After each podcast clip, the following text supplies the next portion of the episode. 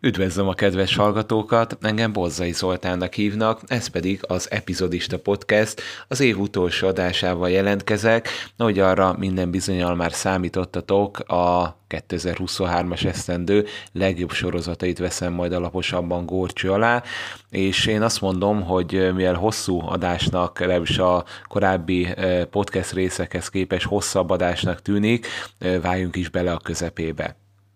úgy döntöttem, hogy maga a lista, vagy top lista összeállítás, teljesen mindegy, hogy milyen jelzőt használok rá, 15 főből, 15 sorozatból fog állni, de ez természetesen magával hozza azt is, hogy néhány olyan sorozat, amely éppen hogy nem került be, az Honorable Mentions részben fog szerepelni, úgyhogy azokról is azért megemlékezek, de hozzáteszem, hogy azért valamivel rövidebben. Mielőtt elkezdeném az Honorable Mentions bekerült sorozatoknak a taglalását, Na szeretném megjegyezni, hogy elképzelhető, hogy néhány olyan sorozat ki fog maradni, amelyekre ti számítotok, most azon felül beszélek, amelyek mondjuk ilyen szubjektív szempontok miatt nálam ben vannak, nálatok nincsenek, vagy nálatok bent vannak, nálam nincsenek, tehát igazán mindegy ilyen szempontból, hogy, hogy kinél hogy nem szerepelnek, értem szerint top listánál előfordul, hogy, hogy teljesen más gondolunk bizonyos szériákra, vagy másként értékeltük az adott évadot, most olyan szériákat szeretnék felsorolni, amelyek kvázi nem is kvalifikálhatták magukat nálam a 2023-as esztendő top listájára, ugyanis nem fejezték be az adott évadjukat. Ezen elég sokat törpöltem, hogy mit kezdjek ezen sorozatokkal, ugyanis többeknél az a helyzet, hogy az évadjuknak a majdnem nagyobb részét, közel kétharmadát már idén letudták, tehát elvileg lehetne őket szerepeltetni, azonban én úgy vagyok vele, hogy amíg nem teljes az évad, addig, addig, nagyon, addig azért nehéz belőni, hogy, hogy hova is rangsoroljam őket, tehát elképzelhető, és berakom, mondom azt, hogy a, akár az Invincible-t, akár a Fargo-t,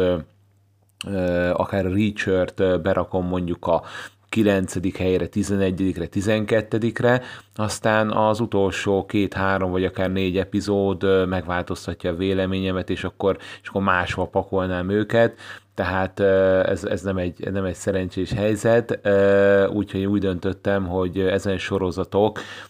amelyeknek még 2024-ben esedékes néhány epizódjuk, ezek majd csak a jövő évi toplistán kaphatnak helyet. Még egyszer mondanám, hogy mely sorozatokról van szó, ezeket ne keressétek, tehát nem a minőségükkel volt baj, egyáltalán nem, hál' és eddig mindegyikük kiválóan szerepel, hanem egész egyszerűen ilyen, ilyen megfontolásból maradtak ki. Tehát a Fargo, a For All Mankind, az Invincible és a Reacher, ez a négy sorozat, amelyet tényleg ne keressetek, de még egyszer is utána mondom, nem a minőség miatt maradtak ki.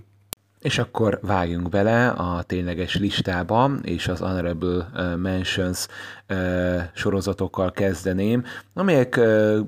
mindegyikére igaz, hogy viszonylag közel kerültek ahhoz, hogy a legjobb 15-be bekerüljenek, tehát én abszolút elégedett voltam az adott évadnak a teljesítménye vagy a színvonalával, a apróságok, nüanszok döntötték el végül, hogy ezek nem kerültek be. Az egyik ilyen sorozat a Loki, amely a második évadát tudta le, ugye az év utolsó harmadában mutatkozott be a Disney Plus-on, mind ugye Amerikában, mind itthon a Disney Plus-on volt látható. Ugye annyi zárójelesen megegyeznék, hogy arra majd azért ügyelek, hogy ilyeneket sokszor el szoktam felejteni, fej, mielőtt így összeállítom nagyjából az adásnak a menetét, próbálom magamat arra figyelmeztetni, hogy ilyen alapinformációkat azért rosszak a kedves hallgatókkal, hát ha esetleg vannak olyan sorozatok, amelyek kapcsán nem vagytok biztosak abban, hogy hol lehet nyomon követni őket, ugye nem csak a, a külföldi vagy amerikai ö, megtekintési lehetőséget mondjam, hiszen azért értelemszerűen a hallgatók nagy része nem külföldi, ö, hanem, hanem az itthonit ö, is közöljen veletek, hiszen nem minden esetben ugyanaz. A Loki esetében ugye ö, erről van most szó. No, nézzük akkor a Loki másik évadát, amely kapcsán ugye azért érdemes elmondani, hogy a Marvel ö, hát élőszereplős alkotásaira igencsak rájár a rúd az utóbbi időben, és egyre gyakrabban hoznak csaló csalódás, mind minőség, mind nézettség tekintetében, és akkor jött a Loki, a ritka kivételek egyike, azt gondolom, hogy nagyon egyedi látványvilágának, jól megírt karaktereinek köszönhetően már az első évad is pozitív meglepetést okozott, és erre még rátettek egy lapáttal, a készítők nem riadtak vissza a hard science fiction vonaltól sem, Loki karakterfejlődése is előtérbe került, és egy csavaros fordulatokkal teli második szezont kaphattunk, és nagyon úgy tűnik, hogy le is zárult ezzel Loki pályafutása, maga sorozat készítője és lezártnak tekintette, és Tom Hiddleston Loki megformáló, és úgy nyilatkozott, hogy egy hosszú út végre ért a karaktere. Azt gondolom, hogy a Loki egyértelműen a legszínvonalasabb, vagy a legminőségibb kisképernyős Marvel alkotásként vonul be a történelemkönyvekben fogalmazhatok én erőteljesen, legalábbis az eddigieket figyelembe véve, én azt gondolom, hogy Loki kiemelkedik. Folytassuk az Honorable Mentions következő sorozatával, amely nem más, mint a Silo, vagyis a Silo. Magyar címén az Apple TV Plus mutatta be, tavasszal, kora nyár folyamán lehetett figyelemmel követni az első évadot. Viszonylag nagy várakozásaim voltak a Silo kapcsán. Ez többek között annak köszönhető, hogy Hugh Howley írosnak a regény folyamáról elég sok jót hallottam.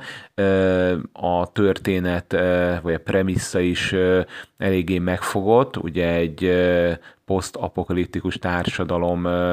nak a felépítését figyelhetjük meg, ugye egy szájlóban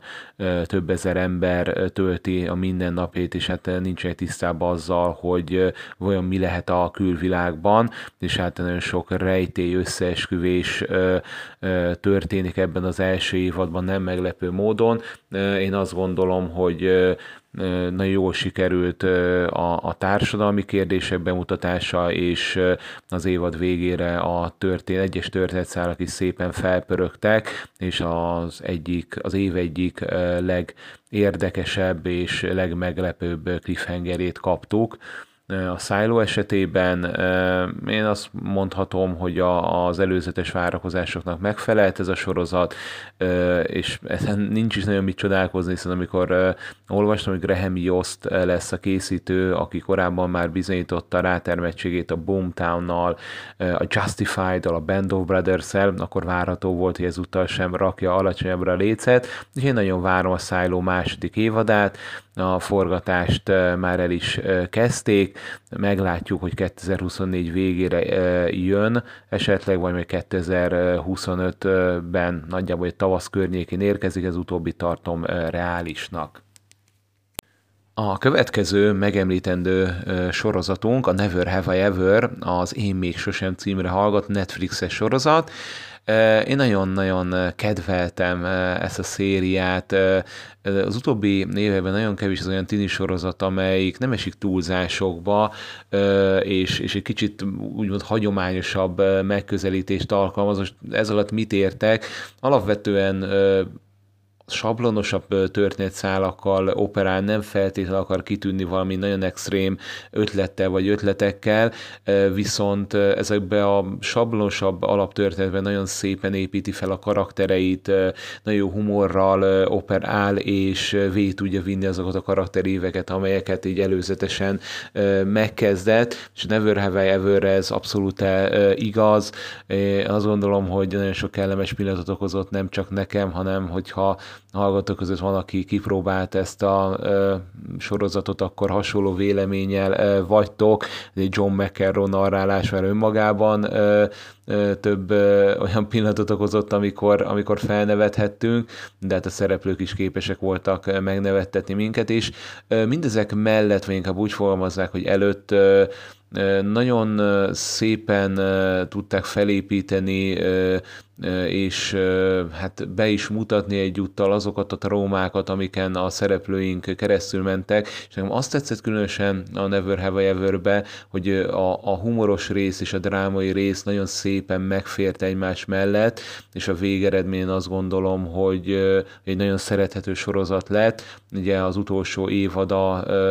utolsó évadát mutatta a Netflix az idei év során, és hát szerencsére egyáltalán nem csökkent a színvonal, és egy nagyon szép kerek lezárt befejezést kaphattunk. A következő Honorable Mentions sorozatunk a Party Down lesz, ami a Starzon került bemutatásra. Magyarországon sajnos legális módon nem tekinthető meg jelenleg. A Party Down egy olyan sorozat, amely hosszú évekig hát ugye el volt tűnve, tehát el is kaszálták, azonban felélesztést kapott, és azt gondolom, hogy ugyanott folytatódott maga a történet nem is hiszen a szereplőink idősebbek lettek, több minden átestek, de maga az a humor, az abszurd komédia, amely jellemző volt a pártidára, hasonló színvonalon teljesített, illetve hasonló színvonalat hozott, ilyen szempontból abszolút hozta az elvárásokat a pártidáon is. Én azért Lizzie Kaplan nagyon hiányoltam, pici spoiler veszély, kb. 10 másodperces spoiler jön, az é, a Party Down évadzárójának utolsó percében feltűnik Lizzie Kaplan, úgyhogy ez örömteli, gyorsan spoiler is zárójelbe is zárva ezzel, tehát nekem ennyi volt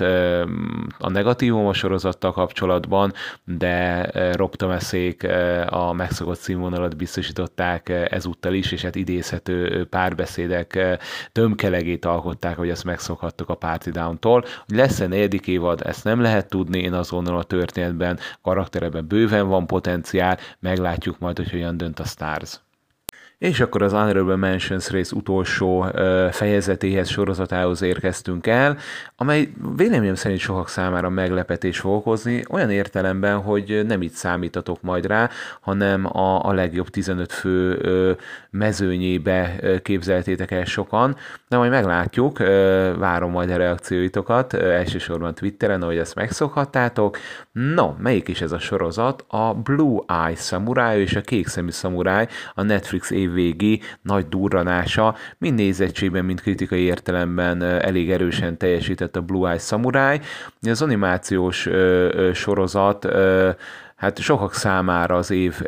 legnagyobb meglepetését okozta, és én is, tehát nagyon fontos kijelentés, hogy ezért én is nagyon szerettem a Blue Eye samurai az animáció minősége egészen fantasztikus, lenyűgözőek voltak a harcjeleneteknek a megkoreográfiálása, igen, nem volt egy egyszerű szó, de talán hiba nélkül sikerült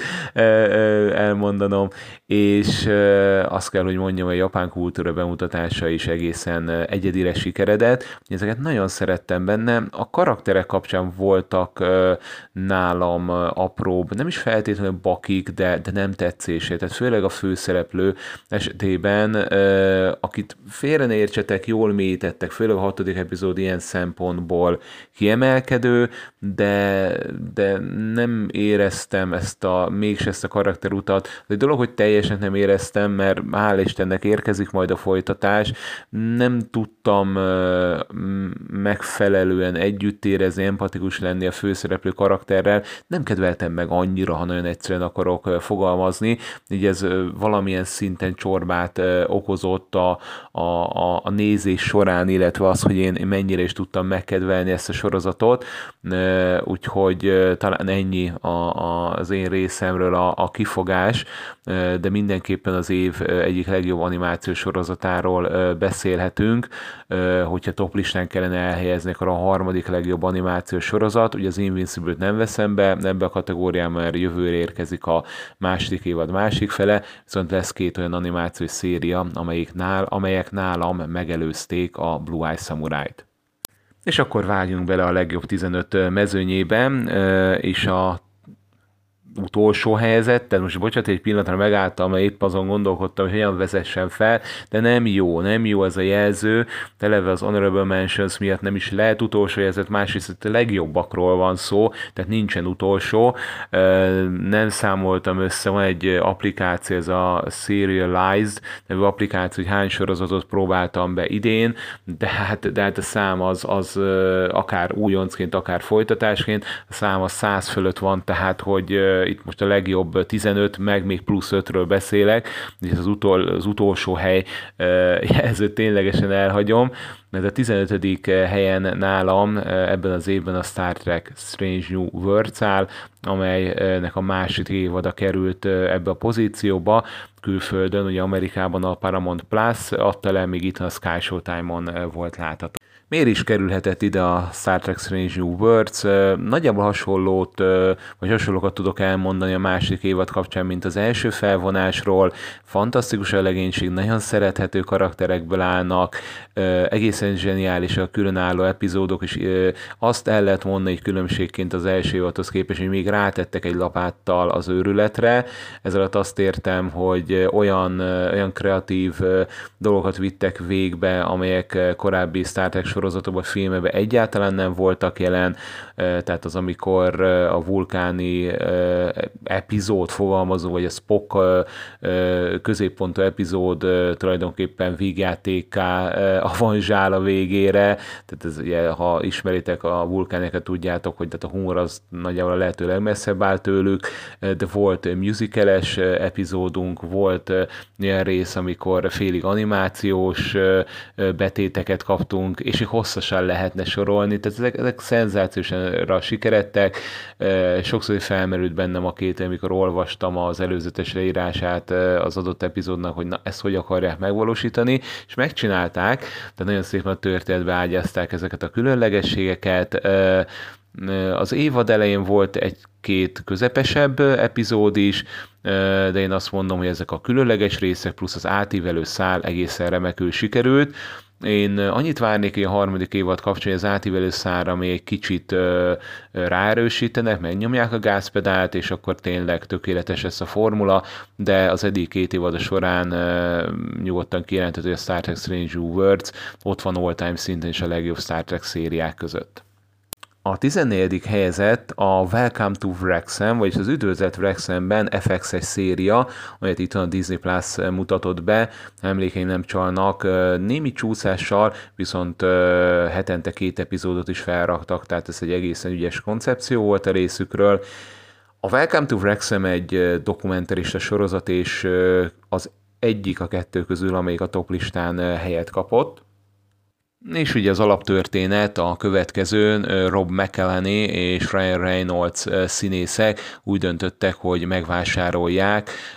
a Wrexhami futballcsapatot, ugye ez egy Velszi futballcsapat, amely nagy múltra tekinthet vissza, nem is feltétlenül az eredmények miatt, hanem annak kapcsán, hogy nagyon régóta létezik, a, a csapat és a stadion pedig különösen. Ha jól emlékszem, azt említették a sorozatban, hogy a legrégebbi olyan futballstadion, ahol hivatalos mérkőzést játszottak, és hát szebb időket is megélt a Verekszoni futballcsapat, és szeretnék újra felépíteni McElhenék és Reynolds, McElhen és Reynolds kettőse. A csapatot ugye a legfontosabb célkütizés az, hogy feljebb kerüljenek egy ligával. Na most azt gondolom, hogy ez a premissza önmagában is érdekes, hogy két hollywoodi színész megvesz egy Velszi futballcsapatot, de hogy a dokumentarista sorozatot felépítették, az az igazán szenzációs. Igen, a futballon is néha, sőt az nem néha, de futballon is van hangsúly természetesen a meccseken, de itt, itt az emberek állnak egyértelműen a fókuszban, ennek a Velszi kisvárosnak a bemutatása, az egyes emberek, rajongók, páptulajdonosok, meg persze a futbalistáknak a hozzáállása a futballhoz, az ő életük bemutatása, az ottani szokásoknak a, a, a megismertetése, aztán aztán ugye egy külön érdekesség a sorozatnak, amikor Reynolds vagy McElhenney életében nyerhetünk bepillantás, hogy ők hogyan élik meg az egyes futballmérkőzéseket, és azért felhívnám arra a figyelmet, hogy a második évadban már a két színész is futballként hivatkozik, a sportra nem pedig szaccerként. Nagyon sok megható, traumatikus, megható, vidám pillanatot okozott számomra a Welcome to Wrexham második évada, és mindent elmond azt gondolom erről az alkotásról, hogy tudtam ajánlani ismerősi baráti körbe azoknak is, akik futballrajongók, és azoknak is, akik abszolút nem követik a focit, tehát mind a két társadalmat meg tudtam győzni arról, hogy ez az ő sorozatuk lehet, úgyhogy eddig nem kezdtetek bele, én mindenképpen ajánlom, higgyétek el, ez a főleg a téli időszakban azért nagyon sok melegséget tud adni, nagyon sok ilyen szívhez szóló üzenetet, amely most lehet, hogy nagyon ilyen, ilyen szentimentalista módon hangzott, de amikor látjátok a sorozat, akkor ti is úgy lesztek vele, hogy ez jó értelemben meg fog majd hatni titeket, úgyhogy, és persze az izgalmi faktor is, hogyha nem spoilerezitek el magatoknak, hogy a Wrexhami futballcsoport az elmúlt két évben hogyan szerepelt, lesz egy komoly izgalmi faktora is, és külön érdekes sorozatnak, hogy a női futballcsapattal is foglalkozott két epizód a második évadban, ennek nagyon örültem, Úgyhogy én azt gondolom elég jól, vagy megfelelően körülírtam a Welcome to Wrexham-et, ami még örömteli a harmadik évadot is berendelt az FX, úgyhogy érkezni fog minden bizonyal jövőre. Jöjjön akkor a 13. helyzet, amely a Pikák sorozata, itthon pedig az HBO Max mutatta be. Ez nem más, mint a Mrs. Davies című, hát igencsak elborult ötletekkel operáló sorozat, Ugye a premisz, az alappremissza következő, a, egy olyan világban játszik a történet, amely a Mrs. Davis nevű algoritmus, akit egyébként Angliában anyának, Olaszországban Madonnának szólítanak, a világ legbefolyásosabb erejévé vált, és tulajdonképpen minden társadalmi problémára már megoldást talált. Az egyik szereplő még az első epizódban így jellemezte, hogy már nincs éhínség, háború, mindenkinek van munkája, aki dolgozni szeretne, stb. stb minden, ez ilyen remekül hangzik, azonban értelmesen hátulütője is van a történetnek, az embereknek a, az élete tulajdonképpen Mrs. Davis körül forog, e, és e, hát a sorozatnak van egy ilyen oldala, ezt gondolom könnyű kitalálni, hogy elég éles társadalomkritikát alkalmaz, No, de hát ez csak az egyik rétege a sorozatnak, vagyis a központi karakter Simon nővér, tehát egy apáca, aki mindent elkövet azért, hogy Mrs. Davis kimaradja az életéből, utóbbi azonban megtalálja őt, és megbízza egy feladattal, hogy találja meg a Szent Grát. Na, ugye elkezd elborult, még elborultabbá válni a történetünk, és ezt követően is számos szürreális fordulat történik, többek között találkozunk egy az algoritmussal szembejeszkedő ellenálló csoporttal, vannak varázslók, pápa, aki belekeveredik a történetbe, egy dühös bána, Schrödinger, tehát ténylegesen minden is előfordul ebben a sorozatban, és ami különlegesé teszi a Mrs. Davis-t, hogy a, a káosz, ami az előbb ugye említettem, hogy milyen, milyen történetszálakat fűztek bele, káoszosnak tűnik, de az összkép ennek ellenére nagyon rendezett volt, és egészen remek karakteríveket tudtak bemutatni a készítők, pontosítók, Damon Lindelof és Tara Hernandez. Ugye Lindelofot szerintem mindannyian ismeritek, a Lost, a Leftovers és a Watchmen alkotójáról van szó, egészen brutális hármas. Tara Hernandez pedig a The Big Bang Theory és a Young Sheldon alkotója. Tehát ebből is azért érződik, hogy nagyon más jellegű sorozatokból érkeztek, és emiatt egyébként érezni lehet mindkettejük eddigi alkotásainak a, a lenyomatát ezen a sorozaton, hiszen a humor is kifejezetten erős a sorozatban, de a rejtészál és a flashbackek nagyon jól sikerültek, úgyhogy összességében a Mrs. Davis egy nagy kacsvasznak tűnik elsőre, hogy a történetét ismerteti az ember, és tényleg számos meglepő fordulatot tartogat, de nagyon szépen összeáll a történet az első évad végére, és egy egészen remek sorozatot kaptunk, amelynek szinte biztosan nem lesz másik évada lezárt a történet. Az alkotók is úgy nyilatkoztak, hogy jelenleg azt reálisnak, hogy nem folytatják a sorozatukat. Következő sorozatunk egy olyan széria, amely még előrébb is kerületett volna, azonban az évadnak volt egy ilyen fordulata vagy pontja, amelynél én nem értettem egyet a kreatív hát részével, vagy amelynek a kreatív részével nem értettem egyet, és ez a későbbiekre is kihatással lett. Ez egy komédia, amely tulajdonképpen dráma lett a végére. Szerintem már kitaláltátok, hogy a Barryről van szó, Bill Hader 2018-ban indult sorozata, amely ténylegesen ilyen fura, abszurd komédiának indult, aztán az utolsó két évadára már egyértelműen a drámai vonások kerültek előtérbe. Ezzel nincs is baj egyébként, ezt nagyon szépen fokozatosan vitte át ezt a műfai váltást Bill Hader, a készítő és egyben főszereplő, Neked mindannyiunk számára nagy meglepetést okozott, hiszen a Saturday Night Live kapcsán lehetett őt ismerni, és hát Hollywoodban sem gondolták volna, hogy ilyen minőségi alkotást le tud tenni az asztalra. Az Emmy díjátadókon is állandó szereplő volt, kritikusok végigimádták a sorozatot, és ahogy hallhatjátok, én is nagyon nagyra tartottam és tartom is alapvetően hozta az elvártakat a negyedik felvonás, de itt azért kiemelném ténylegesen azt a, azt a fordulatot, amelyről korábban beszéltem, amely egy, és én azt gondolom, hogy ez még így, így, így nagyjából spoilermentesen beleférhet, de hogyha semmiképpen nem szeretnétek hallani, akkor egy olyan nagyjából egy olyan fél percre így némítsátok le az adást. Ugye a negyedik évad utolsó harmadában következett be egy komoly időugrás, amelynél én is csak néztem ki a fejemből, hogy ezt most tényleg komolyan gondolják. Nem volt ez véleményem szerint egy jó kreatív húzás, és az utolsó epizódok is ennek a medrében születtek. Jobb lett volna lineárisan tovább haladni. Na és nagyjából le is telt a fél perc, úgyhogy ezt nem is folytatom tovább. Tehát ezzel, ezzel a, döntésen nem feltétlenül értettem egyet, de az évad többi része, vagy úgymond kreatív megoldása a szokásoknak megfelelően nagyon jól sikeredett, és egyébként az évad záróval is én maximálisan elégedett vagyok, főleg az utolsó percek, én azt gondolom, hogy egy tipikus Barry befejezés, és úgy tipikus Barry hogy ez most lehet, hogy egy kicsit furcsánzik, hogy nem azt kaptuk, amit vártunk, de akkor hogy lett tipikus? A Barry egy olyan sorozat, ami mindig rácáfolt önmagára. Tehát soha nem, soha nem sablonos megoldásokkal jelentkezett, tehát a Barry mindig meglepett minket, mindig, mindig csavart a történetet, és a 90-95 évben csavarok működtek, ezt az egyetlen számít, amit ugye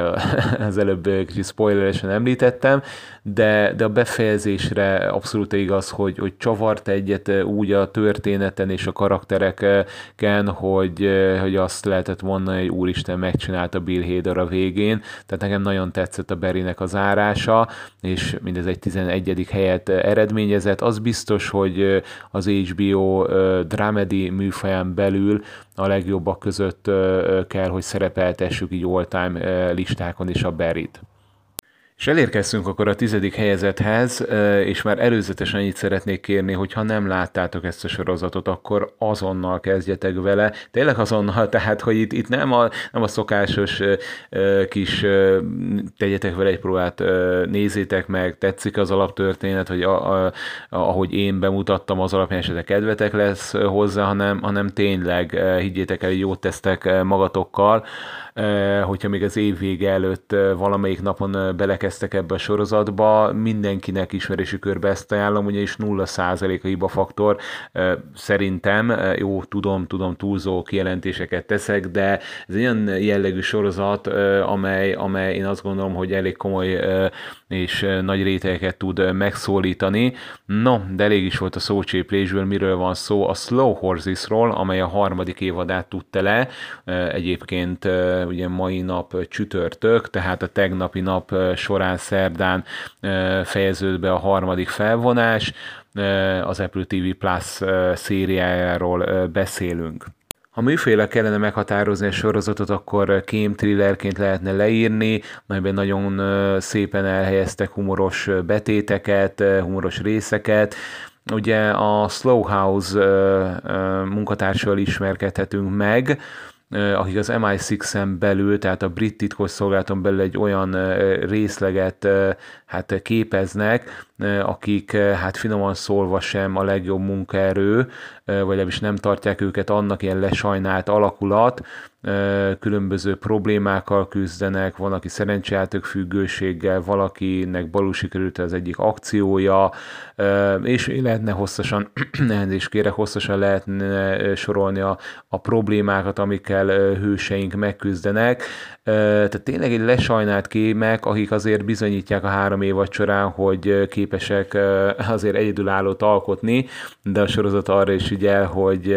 hogy bemutatja, nem véletlenül csúsztak le idáig. És ennek az alakulatnak a vezetője Jackson Lamb, egy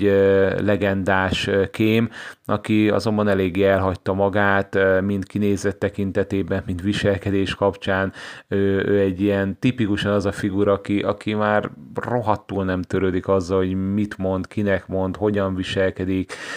belügyminiszterrel való beszélete során éppen fingik egy nagyot, már elnézést kérek, de hát én, én elnézést kérem, Jackson Lamb meg szerintem a szótárában nincs ez a kifejezés, és hát igen, a sorozat egyik nagy erénye, hogy ezt a karaktert a zseniális Gary Oldman alakítja, már önmagában miatta megéri megnézni egyébként ezt az alkotást. Amiatt én nagyon szeretem ezt a sorozatot, az, hát az előbb említett Gary Oldman, a humoros részek, és az izgalomfaktor. Tehát elképesztően pörgős ez a sorozat, nincsen megállás, általában egy évad hat résztől el fel, a készítője Will Smith, akit ne keverjünk össze a hollywoodi színésszel, hogyha belegondoltok, hogy Will Smith magyarul Kovács Vilmos, tehát azért ez a név nem annyira egyedi, remekül adaptált a Will Smith Mick Herron Slow House regény folyamát, és hát minden egyes évad új történetszállal operál, és azt kell, hogy mondjam, hogy az eddigiek során folyamatosan felfelőívelő tendenciát lehet látni, tehát a másik évad is jobbnak bizonyult, mint az első, és eddig a harmadik évad volt a legjobb. Nem véletlen, hogy szép előkelő helyen, tizedik helyen végzett nálam a sorozatos toplistán, és örömteli hír, hogy a negyedik évad is a zsákban van, nem csak berendelés szintjén, hanem már le is forgatták,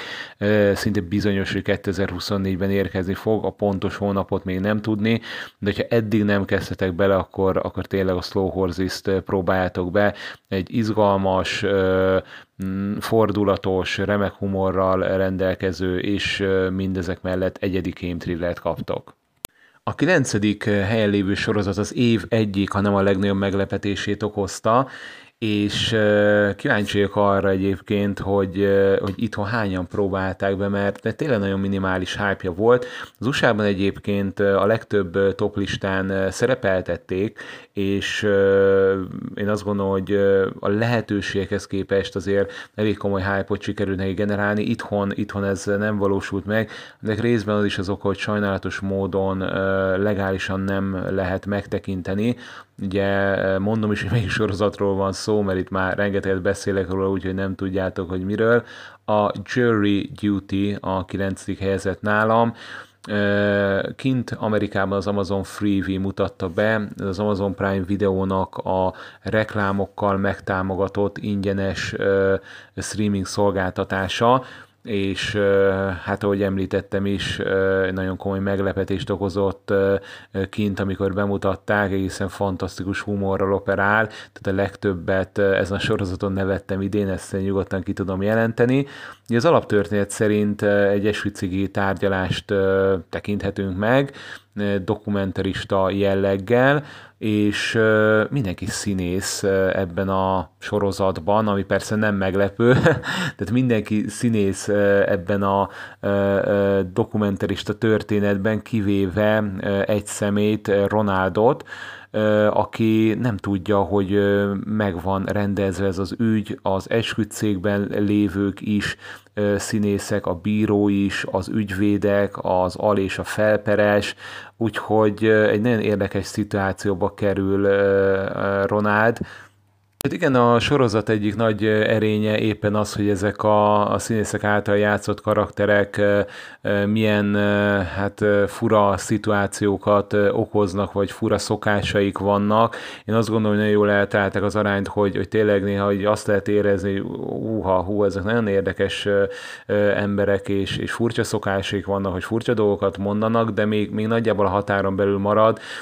Ronald az évad vége felé jegyezte meg, hogy már, már lassan úgy érzi, egy reality-ben, egy valóságshowban van, de nem jött rá turpisságra, ez majd az utolsó epizódban derült ki, akkor fellebbentették előtte a fájtlat, egészen fantasztikus volt egyébként, hogy bemutatták, hogy mekkora munkát igényel az, hogy,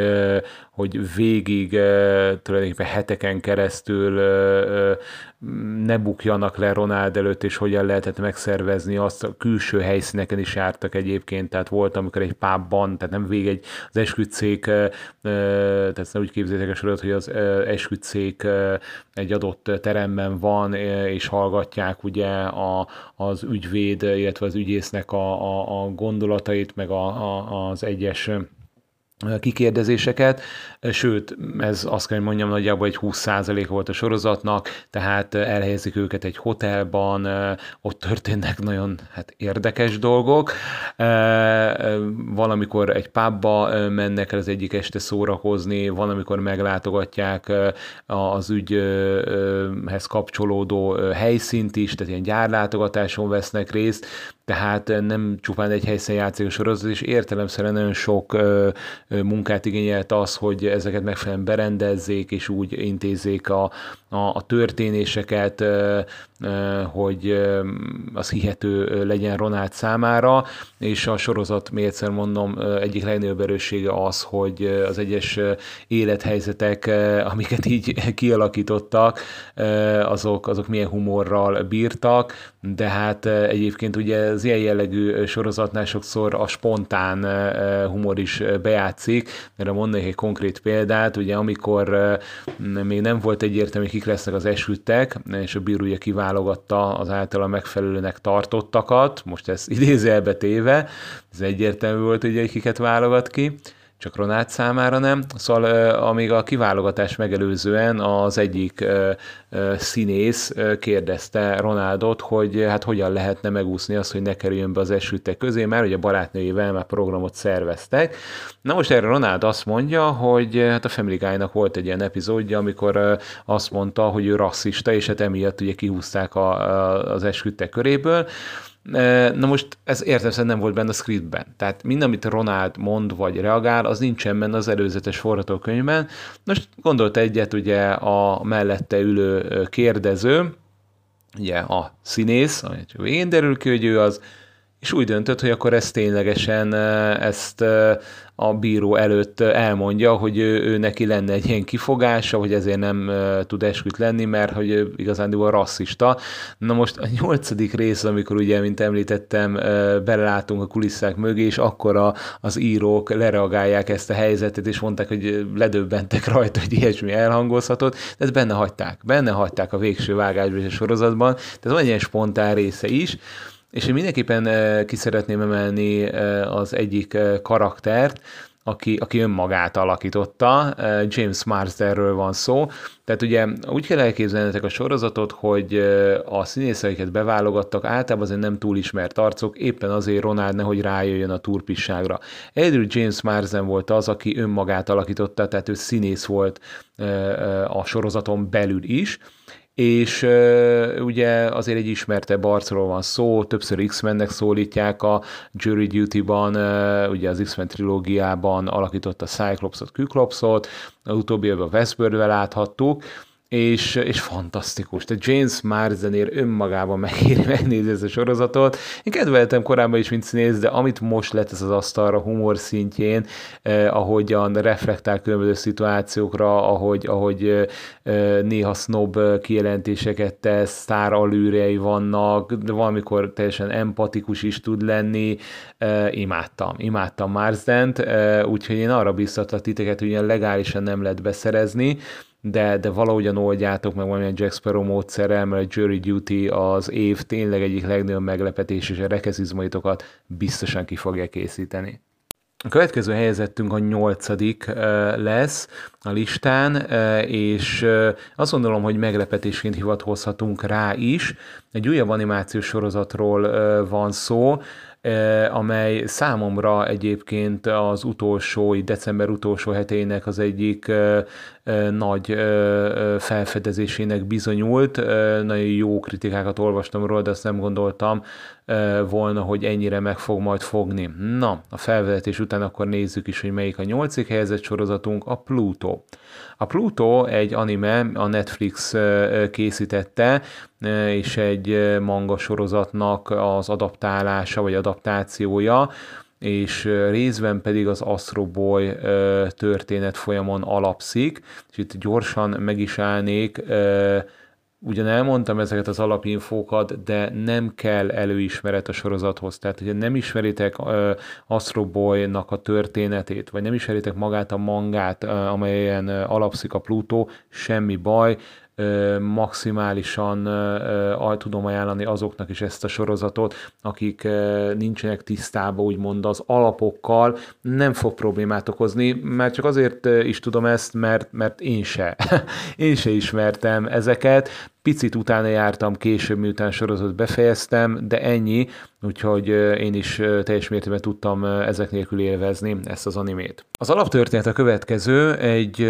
távoli jövőben járunk, és inkább én párhuzamos világszerű jövő ez, hiszen az egyes országoknak is sokszor más nem van, de rájuk lehet ismerni. Amikor a robotok és az androidok már a mindennapjaink részévé válnak, meses és intelligenciával felvértezett robotokkal élünk együtt, akinek az alapprogramjával írva, hogy az embereket nem lehet bántani. Egyetlen olyan robot volt a történelemben, amelyik ezt megszegte. Ő többször visszatér egy ilyen Hannibal Lecter-szerű karakterként, mindig a börtönében látogatják meg egyébként úgyhogy ez már önmagában egy nagyon érdekes része a sorozatnak és onnan indulunk ki, hogy a világ legerősebb robotjait, hét van, világ legerősebb robotjait elkezdik gyilkolni, először Mont Blancot, a svájci hegy és természetvédő, mindenki által szeretett robotot gyilkolják meg, majd az ő alkotóját is, és a robotok mellett tehát az őket készülő tudósok is veszélynek vannak kitéve, és az ügyjel az a Europol vagy Europol, szerintem ezt magyarosan szoktuk mondani, nyomozóját Gesziktet bízzák meg, aki egyébként maga is egy erős android, és az egyik legjobb karakter ennek a sorozatnak. A kérdés minden bizony a számotokra is az, vagy azt tennétek fel nekem, hogy miért szerepelt ilyen előkelő helyen a Pluto, több oka is van. Az egyik a világépítés, tehát fantasztikus volt megismerni ezt a sok tekintetben különböző, de bizonyos embertípus tekintet pedig azért hozzánk igencsak hasonlítható világot. Tehát én azt gondolom, hogy a science fiction elemeknek a behozatala, azoknak az ismertetése az, az már önmagában nagyon érdekessé teszi a sorozatot. A világépítés mellett értelemszerűen magának a gyilkosságnak a feldolgozása, a fordulatok szintén elsőrangúnak tekinthetőek, karakterek nagyon érdekesen lettek megírva, és számomra a legnagyobb erénye a Plutónak, a különböző science fiction és létfilozófiai kérdések kapcsán felvetődő dolgok voltak, tehát itt mind az emberi oldalt is megvizsgálva, mind az androidos vagy robotos oldalt nézve, hogy mik azok a tényezők, amelyek mondjuk egy androidot emberhez hasonlóvá tudnak tenni, mennyire akarnak ők egyáltalán emberivé válni, mivel jár ez, hogyan élték meg akár az emberek, de főleg az androidok a háborút, ugye egy ilyen több évig tartó, ilyen komoly vérengzést, vérezéssel járó háború képezi a, a történetünk egyik alapját, illetve hát flashbackekben jelennek meg a háborúval kapcsolatos történések és képek, amely nagyon komoly hát, lenyomatot okozott, vagy nagyon komoly hatása lett az emberekre és a gépekre egyaránt, és egyébként itt van egy történelmi áthallás, tehát eléggé egyértelműen tűnik, hogy az amerikaiak Irakkal szembeni inváziója képezte ennek a, ennek a történetszálnak az alapját, és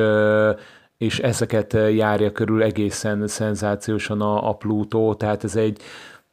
tényleg egy rendkívül érdekes és, és végizgalmas sorozat, azonban ezzel együtt én lassúnak mondanám, de higgyétek, ez, ez egy pozitív jelző minden tekintetben, hiszen minden egyes párbeszéd, minden, egyes kérdésfeltevés, én azt gondolom, hogy elgondolkodtat, engem biztosan elgondolkodtatott, de szerintem a legtöbb nézőt elgondolkodtatja, úgyhogy ebben rejlik igazán a, a Pluto ereje és hát egészen szenzációs történetszálakat is kapunk így a, az egyes robotokra, a hét legerősebb robot külön-külön epizódot kap tulajdonképpen, és nem feltétlenül tudom azt mondani, hogy mindegyiküknek a, a története ugyanakkor erővel bír, de voltak olyanok, amelyeknél én, én kis néztem ki a fejemből, megint pozitív értelemben értve, mert nagyon egyedi tudtak alkotni. Én nem vagyok egy nagy anime rajongó, többet bepróbáltam az elmúlt években, inkább a, a filmek terén láttam több kiemelkedőt, tudom, hogy sorozatok terén is rengeteg van, valamiért én, én kevésbé kultiváltam eddig ezt a műfajt, tehát én azt gondolom, hogy így, ha elkapott engem a Pluto egy nem anime rajongóként, akkor ez elég sok mindent elmond. Érdemes még azt hozzátenni, hogy lezártnak tekintett az évad, jelenleg úgy tűnik, hogy a Netflix nem folytatja, az alkotó se nagyon szeretne ebbe belemenni, de ebben az univerzumban, ebben az asztrobolyos univerzumban azért még elég sok történet rejlik, így remélhetőleg valamilyen úton, módon, nem is közvetlenül, de lesz majd folytatás azért a Plutónak. Én arra biztatlak titeket, hogyha, hogyha nem is szeretitek az animét, de e, az általam leírtak alapján e, ezek a, ezek a létfilozófiai kérdések, a science fiction vonal érdekel titeket, akkor próbáljátok be, e, és még egy utolsó hozzátétel, az animáció is egészen remekül nézett ki, úgyhogy, úgyhogy érdemes tenni egy próbát a Plutóval mindenképpen. Nálam az év egyik, hanem a legnagyobb felfedezése. És akkor folytassuk a hetedik helyezettel, amely a 2023 leginkább várt sorozatai listáján, amit az IGN-nek írtam, vagy az IGN-en írtam egészen pontosan, az első helyen volt. Tehát én értelmen talán mondhatjuk azt, hogy oké, okay, hetedik helyen futott be, csalódás, de nincs erről szó. Sokkal inkább az a helyzet, hogy olyan elképesztően erős lett a felhozatal idén, hogy, hogy ez a hetedik hely is egészen kiválónak tűnik. Na, melyik sorozatról beszélhetek? A The Last of Us, az HBO januári premierjéről, amely ugye a híres és igen csak elismert videójátékon alapszik, Neil Druckmann, az eredeti videójáték készítő és Craig Mazin alkotása. Ugye Mazin legutóbbi sorozata Csernobyl volt, tehát nagyon jó kezekbe került ez a projekt, ezt már előzetesen is tudtuk. A kérdés az volt, hogy vajon sikerül-e megtörni az átot, sikerül-e végre egy olyan videójáték adaptációt készíteni, amely méltó lesz az alapanyaghoz, és hála Istennek erre egyértelműen igennel kell felelnünk. Én azt gondolom, hogy Last of Us szinte a lehetetlen, ez egy erős kifejezés, de, de, de véghez vitte azt a nehéz feladatot, hogy sikerült kiszolgálni a videjátékot szerető rajongókat, valamint azokat is, akik nem játszottak vele, és azt gondolom mind a két réteg elégedett lehet a látottakkal. Persze, rengeteg negatív hangot lehetett hallani, rengeteg elégedetlenkedőt különböző fórumokon és, és különböző megnyilvánulásokat lehetett olvasni, hogy mi az, ami nem tetszett. Nem is azt állítom, hogy tökéletes a The Last of Us adaptációja, de lehetőséghez képest szerintem az egyik legjobb feldolgozást láthattuk, és ebben nagy szerepe volt Pedro Pascalnak és Bella Ramseynek az írók mellett, hiszen egészen fantasztikus beleéléssel alakították a szerepeiket. A jó hír az, hogy a minőség mellett a nézettség is remekül alakult, így berendelt az HBO folytatást. Mázinék azt mondták, hogy nagyjából három évadot látnak ebben a történetben, és ha emlékeim nem csak január-február környékén elkezdik a második évad forgatását, minden bizonyal 2025-ben fog majd érkezni. Én most hogy nagyjából azt tippelném, hogy 2025 első felében, tehát nagyjából másfél év múlva várható a második évad majd a Last of Us-ból próbálok közben magamra is reflektálni, és azért azt érzékeny lehet, hogy van olyan sorozat, hogy picivel többet beszélek valamikről kevesebbet, mint mondjuk a Last of Us esetében. Azért ennek az is az oka, hogy vannak olyan sorozatok, amelyekről ebben az évben többet beszéltem, értelemszerűen azoknak az elemzése, vagy ismertetése picit rövidebb, amelyek pedig nem kaptak akkor a szerepet, mint a Pluto, vagy a Jury Duty,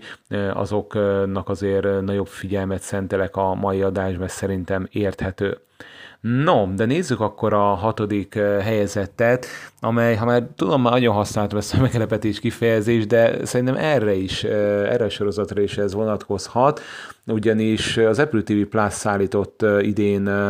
nagyjából tavasszal egy olyan részbe japán, részbe francia sorozatot, amelyet nem láttam jönni, ha szabad így fogalmaznom, ez pedig nem más, mint a Drops of God, vagyis a mennyei cseppek. Mit kell tudni erről a sorozatról? Ugye az alaptörténet viszonylag egyszerűnek mondható, megismerkedünk egy francia nővel, aki abszolút nem bírja az alkoholt, tehát egyből rosszul lesz, hogyha bort iszik, de ez más jellegű alkoholra is igaz, és egy Japánban a borszakmát szinte tökéletességi kitanuló fiatalembert, ők ketten a főszereplőink, és nem akarom lelőni a, a poént, meg a spoilert sem, de elég sok minden összefűzi őket. Egy ember biztosan a világ egyik, hanem legelismertebb borszakértője, aki elhuny a, elhunyt a sorozatnak a kezdő epizódjában, viszont a végrendeletében egy olyan tételt határoz meg díjként, amely több millió dollárt ér. Emlékeim nem csalnak, 100 millió dollár környéki a, a végösszeg. Hogyha az értékét nézzük, tulajdonképpen boros pincéről van szó, amely a legnagyobb, amely a világon fellelhető, és minőséget tekintve is a legjobbnak tekinthető, és ezért indul meg a verseny. A francia lány, aki a lánya egyébként ennek a e, sorozat elején elhunyt karakternek, valamint a legjobb tanítványa között, aki pedig ez a japán fiatalember, akiről az előbb e, szintén beszéltem. Tehát egy versengésről szól a Drops of God, e, amelynek elég komoly fődíja van, Mik a sorozat nagy értékei? Az egyik az egészen egyedi atmoszférája, főleg Japán bemutatása, de a francia borvidék esetében is azt gondolom, hogy a, a libabőr folyamatosan jelen volt. Nagy értéke még a sorozatnak a nagyon uh, tudatosan és szépen végvitt uh, karakterábrázolás. Uh, sikerül karaktereinket viszonylag gyorsan megkedvelni, de hibáikat is egyébként nagyon jól bemutatja a sorozat. A nyelvezet külön szépsége, vagy plusz hozzáadott értéke ennek a szériának, hiszen japán, francia, angol nyelven is társalognak a borkostolás részét. Én életemben nem gondoltam volna, hogy ekkora feszültséget hordozhat magában a borkostolás, és, és aki szereti a borokat, vagy egyáltalán foglalkozott borokkal kicsit komolyabban is, az ezer százalék, hogy imádni fogja ezt az alkotást egészen egyedi atmoszférával rendelkezik ez a sorozat, pont az előbb említett tényezőknek köszönhetően, tehát engem nagyon gyorsan megfogott és nem is eresztett, és hál' Istennek a befejezéssel is teljes mértékben elégedett voltam, és azt miattatok is azért szeretném kihangsúlyozni, hogy esetleg belekezdnétek a sorozatba, hogy abszolút lezárt véget kapott ez a minisorozat, nem is várható folytatás, ugye egy manga alapján készült, ezt nem is mondtam, egy manga hang alapján készült, tehát ez érdekes, mert ha meglátjátok, a sorozatot, nem, nem, nem gondolnátok azt, hogy, hogy egy, egy manga az alapja, nem degradálni akarom ezzel a mangákat, de egy tényleg egy lassú sodrású történet, nem nincsen benne science fiction vagy fantasy jelleg, abszolút, abszolút, tehát nagyon realisztikus, és, és ugye manga volt az alapja, valamiért lehet, hogy van benne egyfajta ilyen, nem előítélet, de, de hogy, hogy a mangák esetében azért a fantasy összeesküvői jelleg elég gyakran megvan. Na most ennél nem volt meg, és tényleg ez a realisztikusan nagyon jól érzékelhető végig a, a sorozaton, úgyhogy az év egyik legjobb drámája lett nálam a Drops of God. És már az ötödik helyezetnél tartunk. Egy ilyen sorozat került ebbe a pozícióba, amelyet én a legjobb ponyvaként szoktam általában emlegetni, és ebből szerintem ki is találtátok, hogy a Warrior harmadik évada került az ötödik helyre, ugye harcos címmel fut, kint a max látható, nálunk az HBO Max, ami hát nem ugyanaz, de Szóval értitek ezt már, sokszor elmondtam, hogy, hogy milyen helyzet kint ugye már Max-re keresztelték, hát kicsit más is már ott a felhozata, ugye a Discovery-vel megtámogatott, Discovery Plus-val megtámogatott Max-ről beszélhetünk, nálunk elvileg jövő tavasszal érkezik majd. A Warrior azon kevés sorozatok egyik, amelyek szinte végig tudták tartani a színvonalat. Ugye az 1870-es év San francisco járunk, főleg a kínai negyedre koncentrálva az ottani bűnbandáknak az életét bemutatva, de a kínai negyeden kívül megismerkedhetünk a, a politika világával, a, a bevándorló íreknek a, a mindennapi életével, az arisztokrácia élethelyzetével, az egyszerű munkásokéval, fantasztikus társadalmi tablót sikerült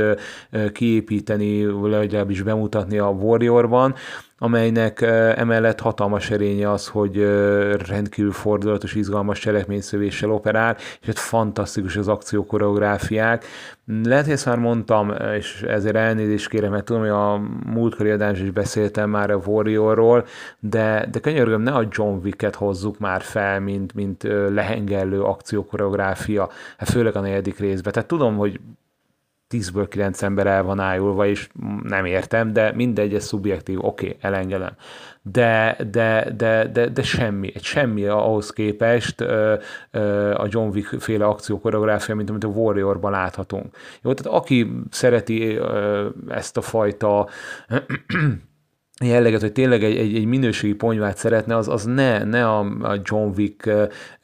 négyet nézze, vagy a korábbi részeit ennek a filmsorozatnak, talán fogalmazhatok így, hanem, hanem tényleg repüljön rá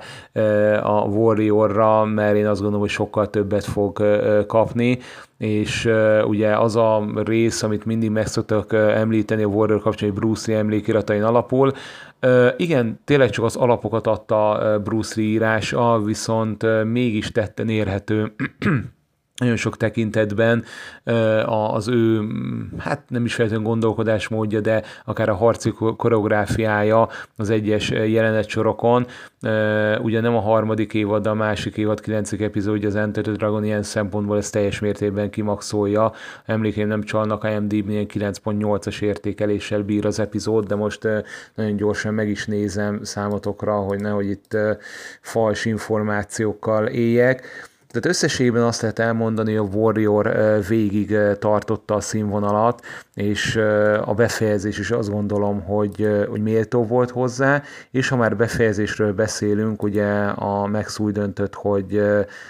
elkaszálja a sorozatot, amely a Netflixen kap olyan értelemben új életet, hogy az eddigi három évadot februártól az amerikaiak megtekinthetik a Netflix, és egy nagyon pici, nagyon pici halvány reménysugár van arra, hogy megfelelő nézettség esetén talán a Netflix berendeleti a negyedik évadot, ahogy ezt korábban is mondtam, ebben ne éljük bele magunkat, egy nagyon pici halvány reménysugarunk azonban van. Közben megnéztem, az Enter the Dragon epizód a 9.7-es értékelés kapott, tehát majdnem igazam volt. Összességében azt lehet elmondani, hogy a Warrior folytatta a Banshee legjobb hagyományait, nem véletlen, hogy Jonathan Trooper mind a két sorozatnak a, a showrunnere, én azt mondom, hogy ha a Banshee-t szerettétek, akkor a Warrior-t is ugyanennyire teljesen más közelben, más karakterek szemüvegén keresztül láthatja a világot, de színvonalában hasonló, én azt, azt mondom, hogy ilyen jellegű sorozatokra mindig volt, mindig van és lesz is igény, a Warrior helyett, vagy mellett, ugye, hogyha most kezditek el, a Reacher tudom még ajánlani, az is egy egészen kiváló ponyva, tehát tudjuk azt, hogy mivel jár egy ilyen jellegű sorozat, tudjuk azt, hogy nem fogja olyan nyerni magát a diátadókon, de, de az, amit vállal, azt, azt kimaxolja úgyhogy ez a, ez a Banshee Warrior Reacher 3-as, ez, ez mindenképpen az utóbbi évek vagy évtized legjobb ponyvái, ponyvasorozatai közé tartoznak. A Warrior pedig ilyen szinten engem meg tud győzni, az ötödik helyre került nálam a jelleg ugye zárónak tűnő harmadik évadával. Na de nézzük akkor a negyedik helyezettet, amely nem más, mint a Reservation Dogs, Uh, ugye egy kicsit, kicsit ha ez a Tarantino féle Reservoir uh, Dogshoz, magyar nyelvezettel, illetve magyar címén a Rezervátum kutyái. Ez FX sorozatáról van szó, amely kint a Hulon került bemutatásra, itthon pedig a Disney Plus-on látható, hogy jó nagy keveredést okozzak ezzel. Az FX már korábban is alkotott ehhez hasonló, ilyen független filmes jellegű dramedit, most kapásból a Better Things jut az elmúlt évekből eszembe, amely, amely hasonló színvonalon tudott egészen kiemelkedőt produkálni. Ugye egy kisváros, egy alapvetően rezervátumnak is hívható kisvárosnak az életébe nyerhetünk betekintést, fiatal indiánok életét láthatjuk, láthatjuk, akik hát az élet különböző területein próbálják megállni a helyüket, nagyon sok trauma érte őket a korábbiakban, nagyon sok furcsa szituációkba keverednek, van egy közös álmuk, hogy eljussanak Los Angelesbe, és, és jó, hát fiatalokról van szó, de jó hosszú ideje tart a barátságok, és ez a fajta kapcsolat, ennek a bemutatása a sorozat egyik nagy erőssége, és az, ahogyan bemutatja ezt a, ezt a számunkra még mindig azt mondja, ismeretlen indián kultúrát, mert rengeteg film kacérholt azzal, hogy közelebb hozza számunkra. Én azt gondolom, a Reservation Dogs talán a, talán a legjobb módszert választotta a különböző hiedelemvilág szokásoknak a bemutatásával, tehát itt tényleg a év egyik legemlékezetesebb epizódja volt, amikor a, a, a temetésnek a szertartását sikerült bemutatni a, a Reservation Dogs évad zárójában, úgyhogy ez egy fantasztikus és maradandó élmény volt számomra. Ez egy lassú sodrású sorozat, ez egy, ez egy tipikusan az, ami, az, ami lassan kúszik be a bőröd alá, ott viszont nagyon, nagyon komoly élményt tud adni és az is biztosnak mondható, hogy a készítő Stanley Harjo nevét én hát örökre megjegyeztem, illetve figyelemmel fogom követni az ő pályafutását. Tehát aki ennyire érzékenyen tud hozzáállni ilyen témához, és minimalista módszerekkel alkot ilyen szenzációs karaktereket, nagyon tud valamit, az FX biztosan meg fogja tartani valamiféle overall szerződés keretein belül Stanley Harjot. És nem véletlen az, hogy a Reservation Dogs szinte minden hát komolyabb kritikus, mondhatom talán egy komolyabb külföldi kritikus listán ott szerepelt a legjobbak között valakinél egyébként az első helyen. Remekül sikerült a lezárás, ugye a harmadik évaddal véget ért ez a sorozat, ahogy a Barry esetében és a Succession esetében is maga az alkotó döntött így, tehát ez, nagyon örülhetünk, hogy, hogy a, a kreatívok döntenek. És ha megengeditek, még egyetlen egy epizódot hadd emeljek ki a Reservation Dogs kapcsán, ez pedig az utolsó előtti része a sorozatnak, egészen pontosan a harmadik évad kilencedik része az Elora's Dead címre hallgat, amikor a sorozat egyik központi karaktere Elora megismerkedik az édesapjára, akit egész életében nem látott, hogy Elorát ki Devery Jacobs alakítja végig és hát komoly meglepetést okozott, hogy az édesapja szerepét elvállalta Ethan Hawke, igen, ő nem indián, de Elora ugye félvér, kicsit csúnyán hangzott, de ezt, ezt nem tudtam szebben megfogalmazni, tehát félig indián, félig fehér, és, és hát az az epizód, valami fantasztikus érzelmi hullámvasutat biztosított, illetve adott, döbbenetes alakításoknak lehetünk szemtanúi, és, és, és biztos, hogy újra fogom nézni többször is még ezt a részt, úgyhogy, úgyhogy tényleg méltóképpen búcsúzott a Reservation Dogs,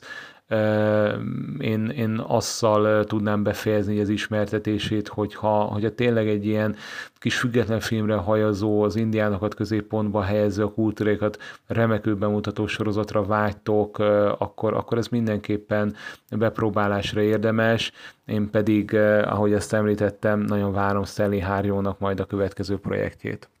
Következő sorozatunk már a dobogó legalsó fokára helyezte el magát, vagy hát helyeztem el én őt ugye egészen pontosan megfogalmazva. Ez pedig nem más, mint a The Bear, vagyis a Mackónak a második évada. Ugye a The Bear szintén FX-es sorozat, szintén Amerikában a Hulun lehetett látni streamingen, és nálunk szintén a Disney Plus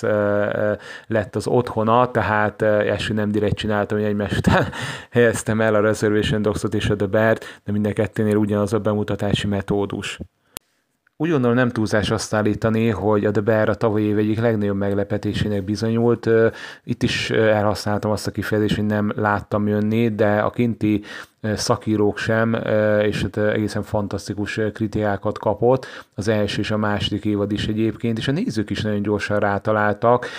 Az idei évről vannak konkrét adataink, miszerint a Hulun remekül szerepelt, úgyhogy nem meglepetés ilyen kritikai hozsanna és nézettség mellett a harmadik évadot gyorsan be is rendelte az FX.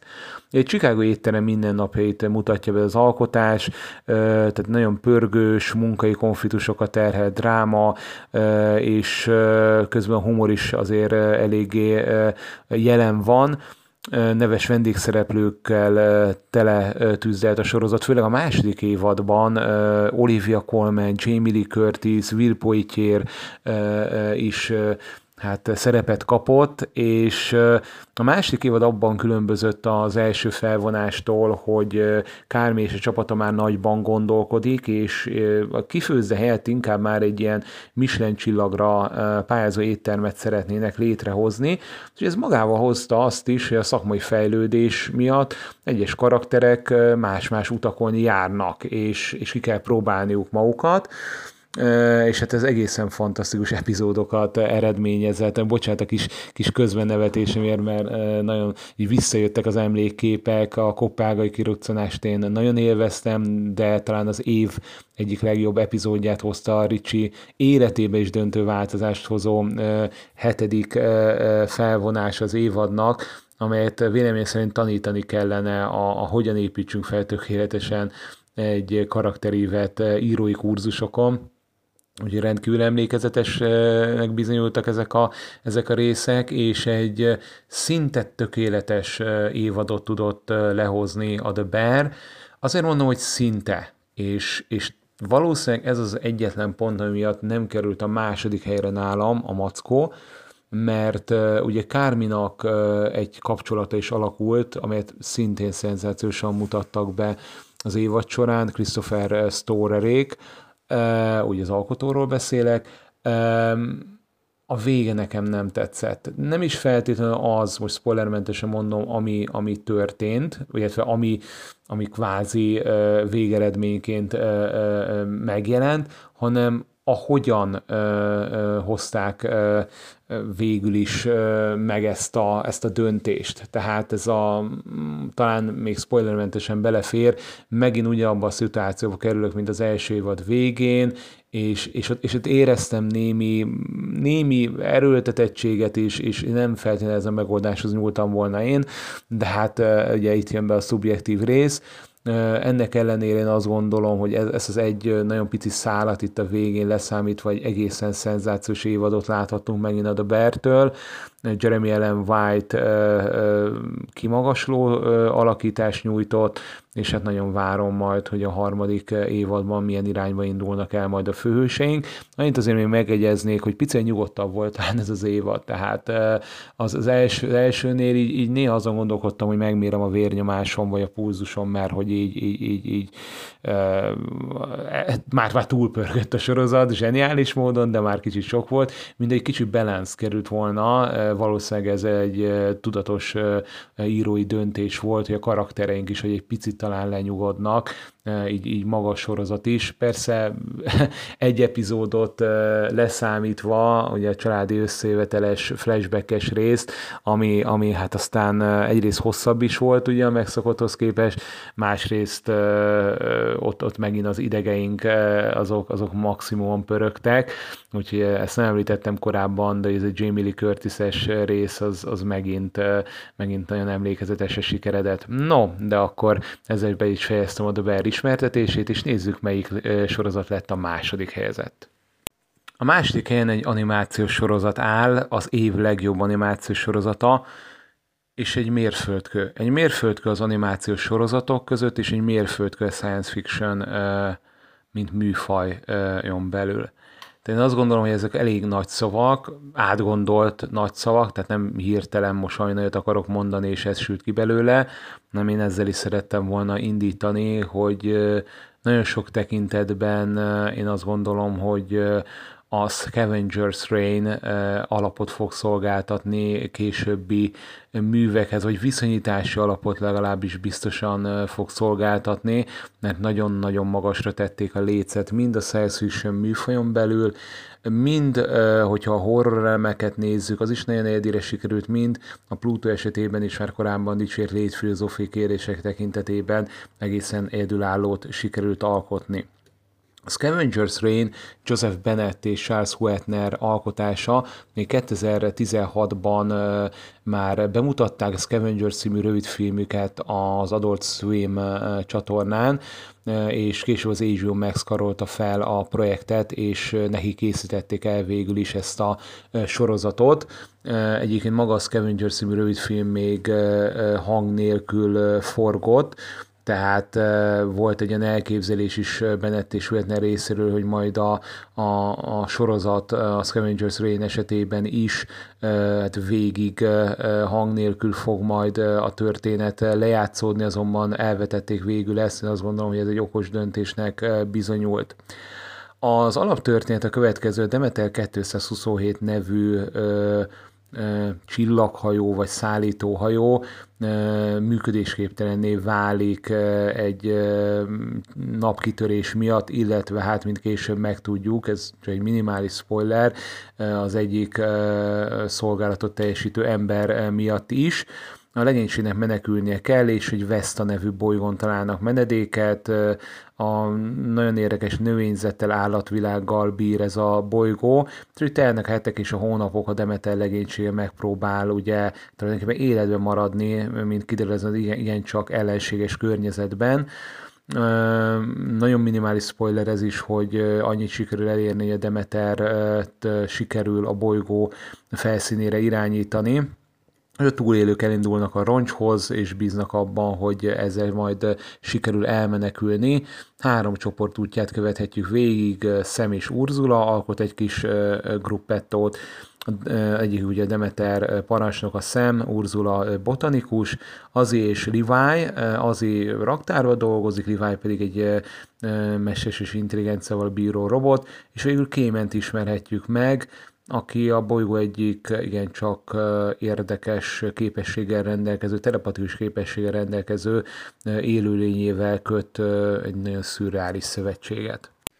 a karakterek eh, is elsőrangúan vannak ábrázolva, az ő személyes konfliktusaik, nagyon sokszor traumáik, eh, amelyeket aztán eh, nagyon okosan összekapcsolnak a bolygó élő világával, bevonják mindezt, és a már említett létfilozófiai kérdéseknek a, a, a,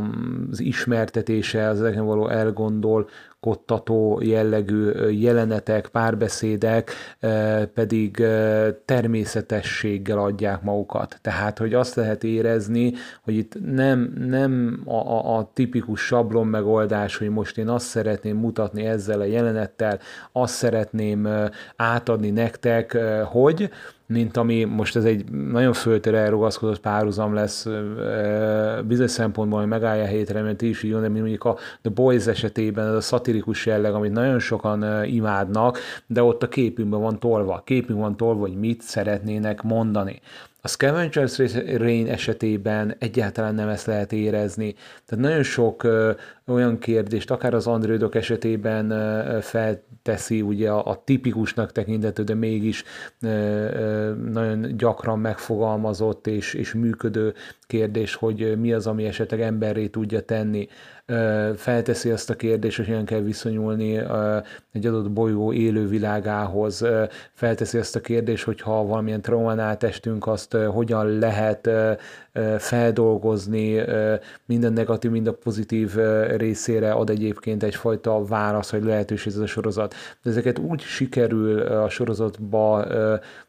belerakni, beleültetni, hogy, hogy azok természetesnek érződnek, azok, azoknál nem érezzük azt, hogy igenis a készítők valamit most nagyon szeretnének velünk közölni, és azt gondolom az utolsó rész erre egy tökéletes, ekletáns példa, hogy nagyon sokféle értelmezéssel lehet ott hát nem akarok spoilezni, több jelenetnek is a, a záró epizódban, és azt kell, hogy mondjam, hogy ez az utazás a Scavengers Rain-nel egy olyan sorozatos élmény volt, amit korábban én még nem tapasztaltam meg. Azt szoktam mondani, hogy azok a legjobb sorozatok, illetve filmek, amelyek napokon, heteken, vagy akár hónapon keresztül velünk vannak, és a Scavengers Rain ilyen képsorok, karaktermomentumok, bizonyos élőlények azóta velem vannak, nem a 24 órán keresztül természetesen, de közbe-közbe beúrnak, most, hogy beszélek róluk, és rengeteg emlékkép idéződik fel, de indirekt módon is értelemszerűen, és a Scavengers Rain hatalmas hát hatást gyakorolt rám, mind az élővilágot, mind a karaktereket, mind az animáció minőségét, mind a világépítést, mind akár a zenei traktusokat tekintve, én azt gondolom, hogy teljesen megérdemelte a második helyezése, és hazakér felmerül bennetek, hogy mennyire lehetséges az, hogy folytatást kapjon. Nem lehet tudni, hogy mi lesz a Scavengers rain a sorsa. A nézettség az, az nem alakult valami fényesen, kritikusok kint is imádták, ez jó jel. De abból kiindulva, hogy a Max elkaszálta a Warrior-t, abból kiindul, hogy David Zaslav, bár ő ugye magának a Warner Brothers discovery a, a, a CEO-ja, tehát itt azért nem feltétlenül ő egyedül hoz ilyen jellegű döntéseket, hanem ugye az HBO és a Max a CEO-ja, Casey Blois lesz azért azt gondolom az első számú döntéshozó, hogy vajon a készítők hogyan állnak hozzá, vajon az hbo hogyan állnak hozzá, ez, ez kérdéses ha esetleg nem kapunk folytatást, én azt gondolom, akkor is egy tökéletesen lezárt, egyedülálló élményt, élményben részesített minket a Scavengers Rain és zárásként még azt hadd tegyem hozzá, hogy sajnálatos módon itthon legálisan még nem lehet megtekinteni, ugye kint a Maxen került bemutatásra, itthon pedig, ahogy ezt említettem, a, a tavasz környékére várható a Max, bízunk benne, hogy akkor elhozzák ide Magyarországra is ezt a zseniális sorozatot. És elintézhetném azzal eh, az ismertetőt, és valószínűleg ez egy nagy meglepetés és cliffhangert okoznék, hogy dicsimnuszok. Képzétek ide véget nem érő dicsimnuszokat, és akkor megkapjuk a succession de, de hát ez nem lenne fair, nem lenne fair veletek, nem lenne fair a sorozattal, és hát értem szerint én se szeretnék ilyet csinálni, de de keresem a hibáit. Én tényleg keresem a hibáit ennek a sorozatnak, maximum annyit tudok felhozni, annó az első évad, során kicsit nehezen indult be. Én őszintén szóval el is kaszáltam a harmadik rész követően, majd, hogy olvastam kinti kritikusok véleményét, hogy négy-öt részig kell tartani, és onnantól kezdve aztán lehetetlen úgymond letenni a sorozatot, akkor adtam neki egy új esélyt, és mennyire jó döntésnek bizonyult mindez tehát maximum ennyit tudok felhozni a Succession ellen. Jesse Armstrong sorozata ugyanis egészen fantasztikus, én azt mondom, hogy érdeálló módon nem csak, hogy tartotta a színvonalat az első évadot követően, hanem folyamatosan emelte a téteket, és nem feltétlenül itt a történet szálak tekintetében, hanem egyértelműen minőségről beszélek, évadról évadra zseniálisabb lett ez a sorozat, amely a tűpontos és tudatosan vévít karakterizáció mellett ugye a zseniálisan megírt párbeszédén miatt is vált emlékezetessé, ugye ezek aztán politikai korrektségű teljesen mentes párbeszédek voltak, életszerűnek hatottak ezek a dialógusok, a zseniális szójátékok, a humor rész, amely erőteljes szatirikus jelleggel bír, és ugye közben pedig milliárdos felvásárlások, elnői kampányok, felső tízerre történt találkozások zajlottak a szemünk előtt, és, és egyszerre volt nagyívű és minimalista ez a sorozat. Nagyívű az előbb elmondottak miatt, minimalista pedig az egészen elképesztően ábrázolt emberi drámának köszönhetően. Hiszen ne felejtkezzünk el arról, hogy bár ezeket a karaktereket, ugye Roy család, ugye egy média, hatalmas média cégnek az utódlása áll a középpontban. A Roy családnak az egyes tagjai egyszerre szánalmas és szerethető karakterek, de mindegyikükre igaz, mindig gyermekre, hogy Logan hát elég érdekes neveltetési metódusai miatt váltak ilyenné a gyermekkori traumának a leképeződését láthatjuk ebben a sorozatban, és az ebből fakadó megfelelési vágy az, amely tönkretette a Roy gyermekek életét. És miközben szinte fel sem foghatjuk a gazdagságokat a pozíciók ellenére, nagyon sok esetben szánakozással telve tekintettünk rájuk. És most tartunk nagyjából egy óra 20 perc környékén. Én nagyon szeretném megköszönni azt, hogy velem tartottatok az év utolsó adásában is. Ha esetleg valamelyik sorozatot nem láttátok, nem kezdtetek bele, akkor én azt tanácsom, hogy tegyétek meg, nem fogtok vele rosszul járni. Úgy is fogalmazhattam volna, hogy ha valamelyik sorozat úgymond vakfoltként van jelen, akkor nézzétek meg, és itt, ha megengeditek, egy ilyen bújtatott reklámot alkalmaznék is. Ez egy olyan jellegű reklám, amely szimplán ilyen elismerésen alapul, illetve baráti jellegű, én azt gondolom mondhatom ezt, ugyanis arra utaltam egy picit, hogyha a sorozatos toplista után egy filmes toplistára is vágytok, akkor én azt gondolom, hogy a Vagfolt podcastet mindenképpen érdemes lesz meghallgatnotok. A Vagfolt podcastnek a, a, az utolsó epizódját ebben az esztendőben, ahol a filmekkel foglalkoznak Andrisék és Péterék, valamint a meghívott igencsak szakértő vendégek, akik a legjobb 5-5-5 tehát mindegyik a legjobb öt filmet sorolja fel, illetve jellemzi. Érdemes mindenképpen a Vagfolt podcast is, ez az utolsó adással is egy próbát tenni, higgyétek el, nem fogjátok megbánni. No, a kis bújtatott reklámnak ezzel vége is és visszatérnék akkor az eredeti mondandómhoz, hogy eh, szeretném megköszönni nem csak a mostani figyelmeteket, azért lemaradt az előbb az egész éves eh, figyelmeteket, én bízom benne, hogy sikerült olyan információkat átadnom, olyan gondolatokat adott esetben, eh, amelyek picit akár elgondolkodtattak titeket, hasznos infónak bizonyultak, vagy adott esetben bizonyos sorozatok bepróbálásához vezettek, és ezáltal talán olyan élményhez jutottatok, amelyek hát a mindennapoknak a, a megszokott üteméből kicsit kirángatott titeket, hiszen ezért is nézünk filmeket, sorozatokat, egy esztétikai élményt képesek adni, meg hát a mindennapoknak a, a zajos világából egy, egy, egy kis menekvést tudnak adni. Úgyhogy, úgyhogy én ezzel zárnám is a mondandómat, bízom benne, hogy jövőre is készülnek új epizodista podcast adások, és abban is, hogy akkor is velem fogtok tartani. Én nagyon boldog új esztendőt kívánok nektek, sziasztok!